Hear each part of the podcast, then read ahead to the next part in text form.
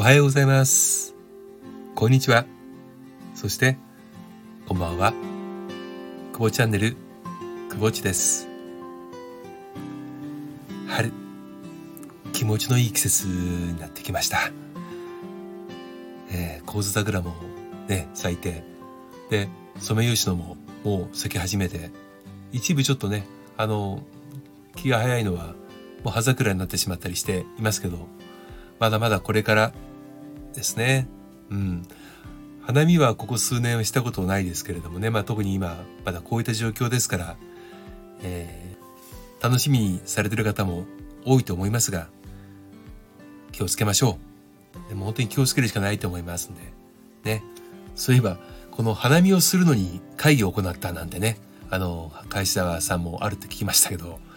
まあ会議といえば、えー、どんな会社さんもどんな組織もあの会議って必ず行うんだと思うんですけども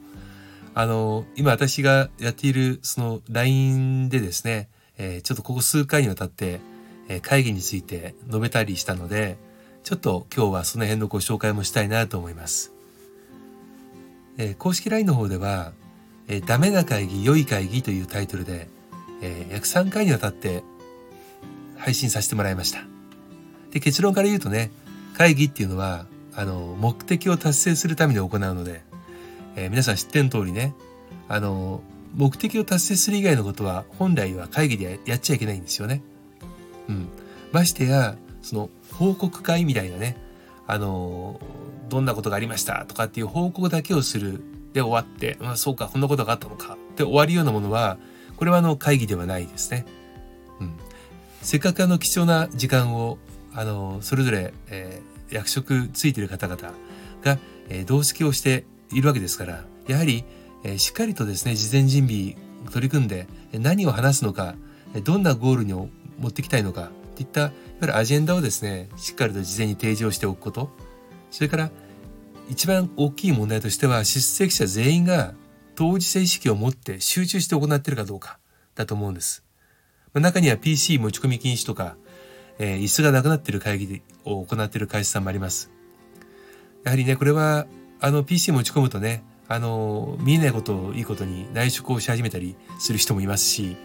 えー、で、えー、まあ、座ったりしてるとね、下手したらこう、船こいじゃってる人もね、あの中にいたりなんかして、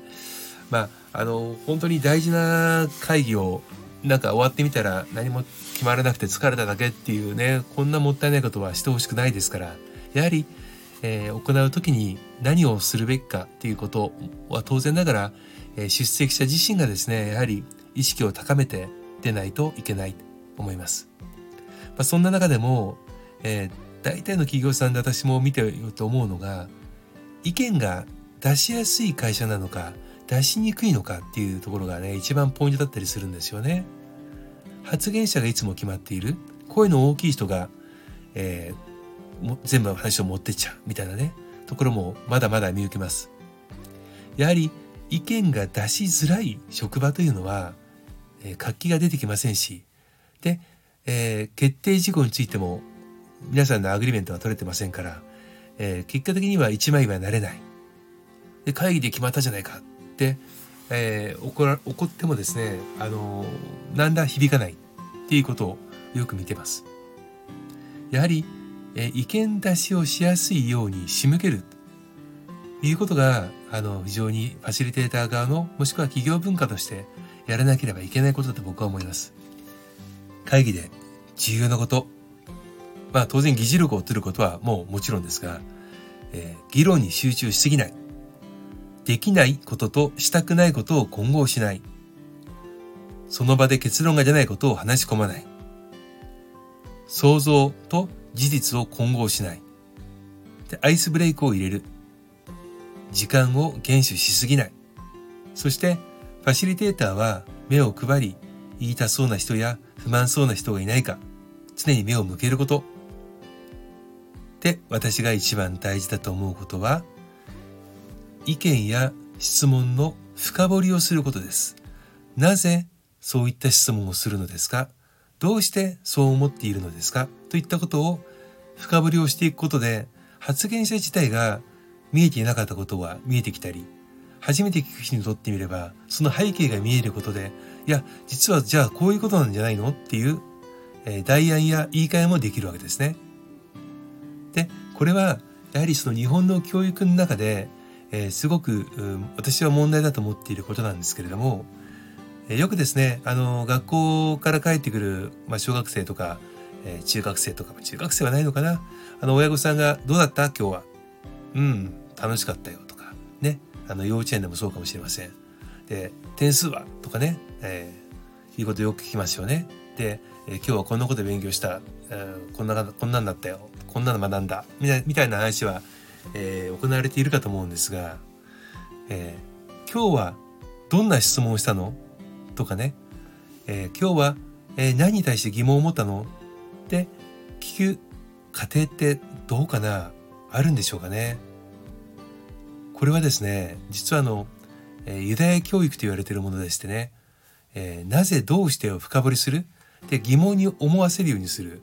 で、えー、必ず自分の頭で考えさせるというのを徹底して、えー、毎日日々家庭で行っていることだそうです。これを受けているからこそ、えー、ユダヤ人たちはですね、えー、物事に対して、えー、すごく深深くその背景を知ろうと、えー、賢くなるわけですね。